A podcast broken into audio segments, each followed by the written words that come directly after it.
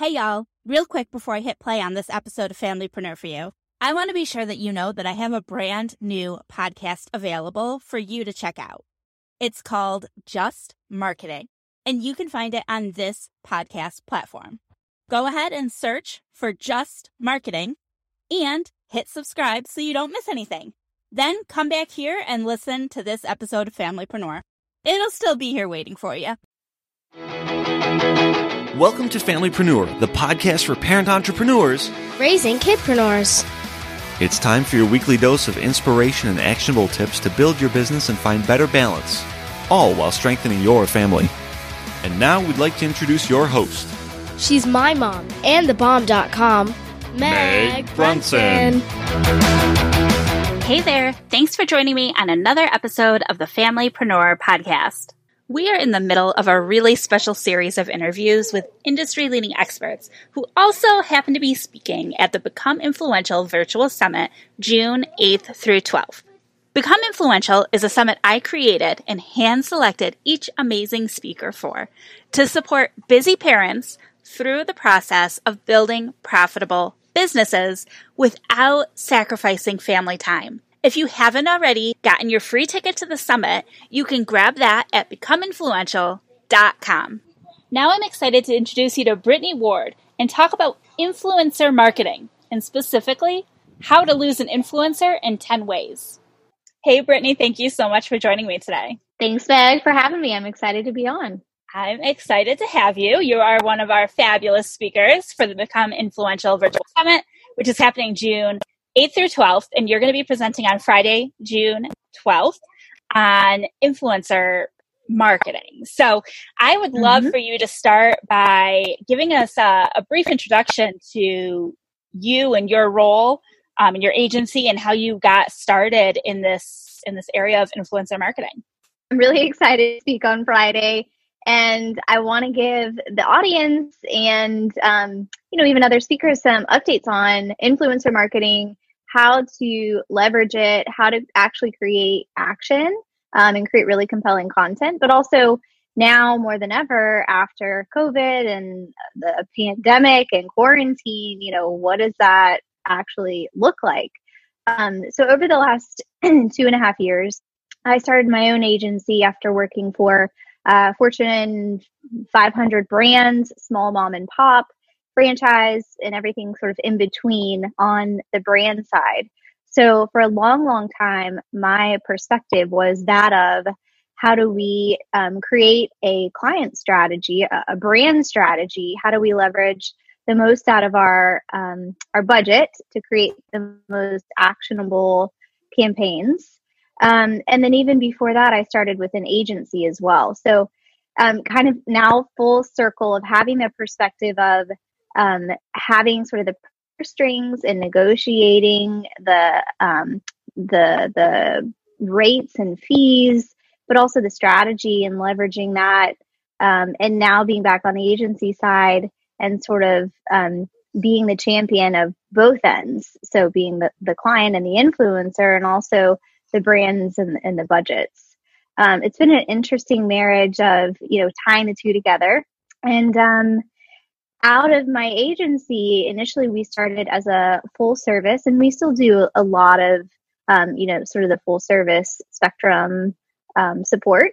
But we spun off from a marketing whisper to now create collabs, which is really the brand name that I run all of my social media influencer campaigns for the main reason that it needed an umbrella to follow under uh, social handles that was not focused on other, you know, digital solutions.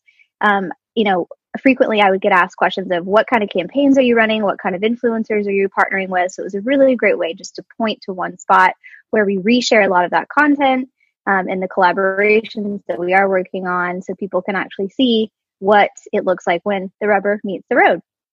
Um, awesome most recently, we launched a self service platform on createcollabs.com. And that really was set up um, to help smaller businesses with smaller budgets that may not be able to afford, um, you know, sort of white glove services, which is what we did. We're doing a lot of for creating strategies and really isolating specific influencers, getting them researching, negotiating doing all that. So we launched this self service uh, platform in order to make it really easy for both sides the client who knows um, what they're getting and the influencer who doesn't have to haggle or negotiate or pitch every single time. So it's been a really interesting journey for me and um, and certainly now more than ever i feel like for everyone you know learning all of the things now with increased screen time and more people you know higher engagement more people using social media and influencers really able to leverage if they're doing it correctly um, campaigns you know for for their own um, profit so when it comes to influence, I know you work with both brands and influencers. When it comes to influencers,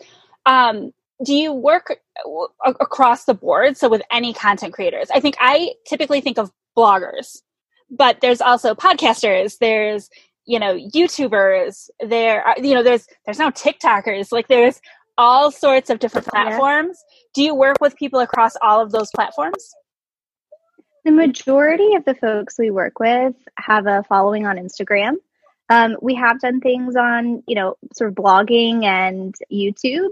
I will tell you it's less frequent, although um, I would not by any means say it's not less, it's not as impactful. Um, it's just been from the needs of our clients and the types of influencers that are within our database. Um, but I would say certainly don't eliminate you know those platforms if that is where your brand audience is. And from sort of the white glove service we do help create that strategy and craft that um, insight into where should you go. And that doesn't necessarily mean you know where is your brand? That means where are your demographics of the people who should be most engaged in the types of content that you have for people? And then I'll, I think the the question I get asked a lot is size. So, how big of a following do you need to have in order to consider yourself an influencer? You know, I think it used to be kind of a more cut and dry answer, but I define anyone as an influencer who has influence. so that means you could have 10 people and whatever you post, those 10 people are following along and they're engaged and they are inclined to purchase or visit or use in some way. Or that could be a million people.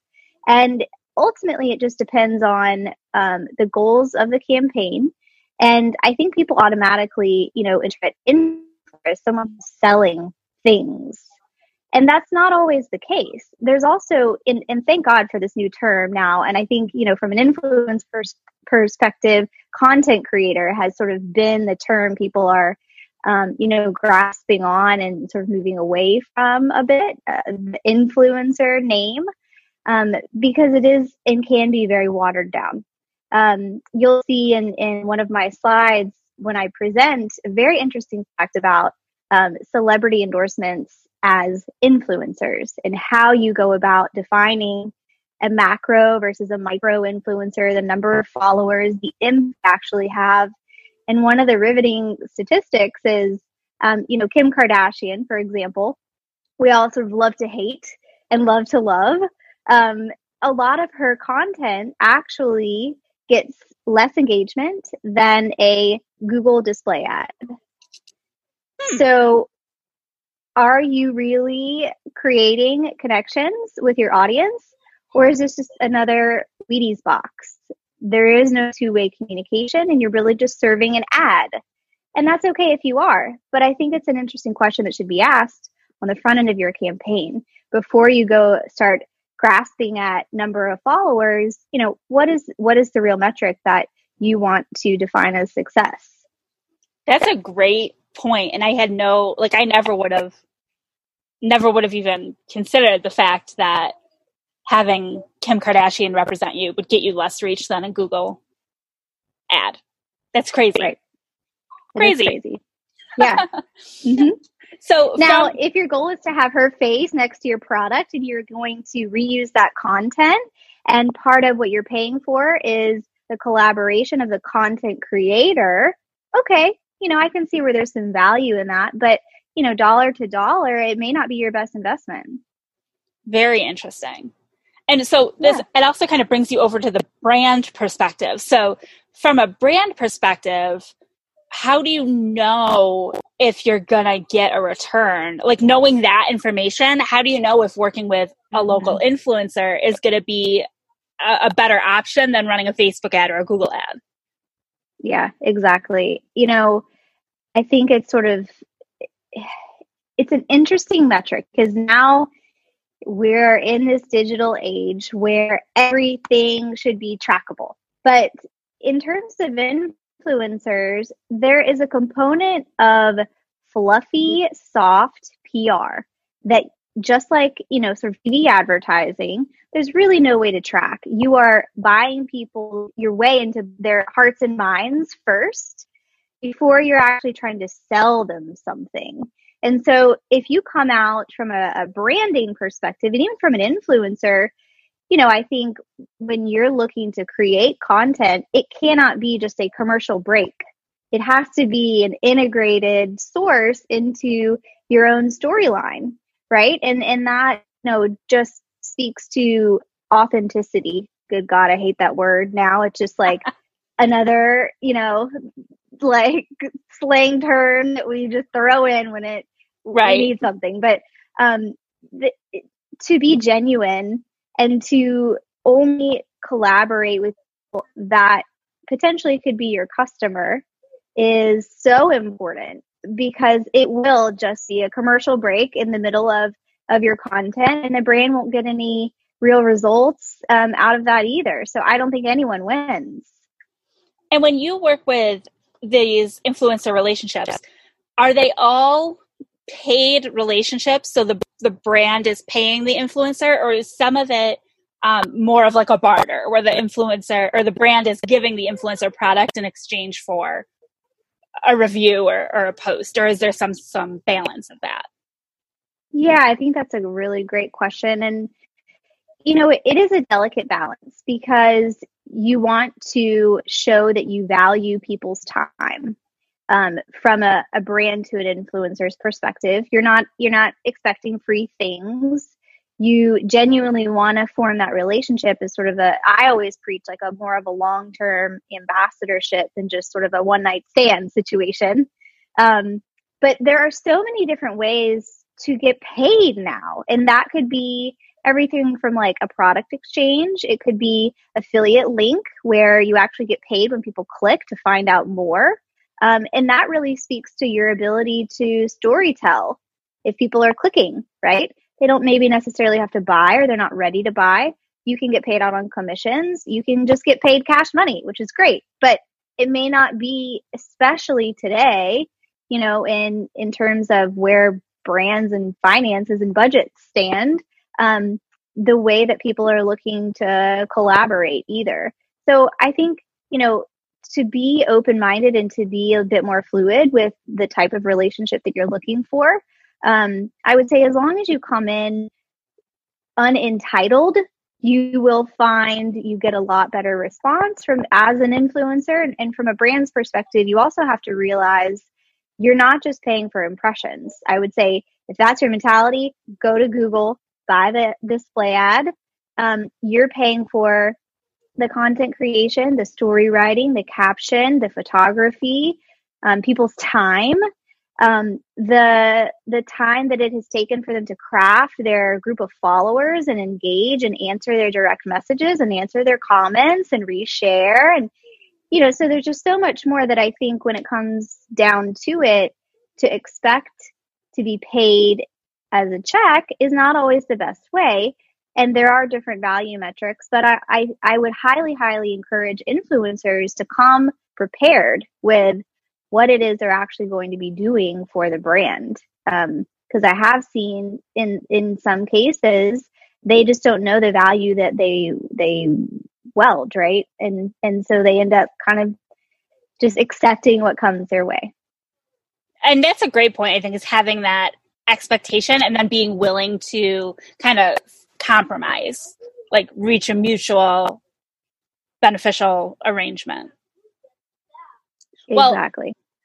Well, well and as as a content creator myself, I'm having a network of people who, many of whom will be attending this summit, who are content creators in their own way, shape, or form. I think the biggest thing I get asked a mm-hmm. lot is about monetizing and about forming those influencer relationships. And it's for that reason that I'm really so excited to have you presenting on Friday, June 12th at the Become Influential Virtual Summit, because I think that there's a lot of people who have existing um, followings. And like you mentioned, they don't have to be ginormous. They just have to be engaged. And especially if they're engaged and, and niched down, like if you can say exactly who they are, um, then you can find the right relationships that are going to work for those people. And that's what they're going to get when they when they attend your session. So I encourage everybody if you haven't already grabbed your free ticket, head over to becomeinfluential.com. Those tickets are available now. Grab your free ticket and make sure that you show up for Brittany's session on Friday. Thank you so much for taking time out of your schedule to join us for a quick little preview today. And of course, for putting together all of the resources for the summit itself.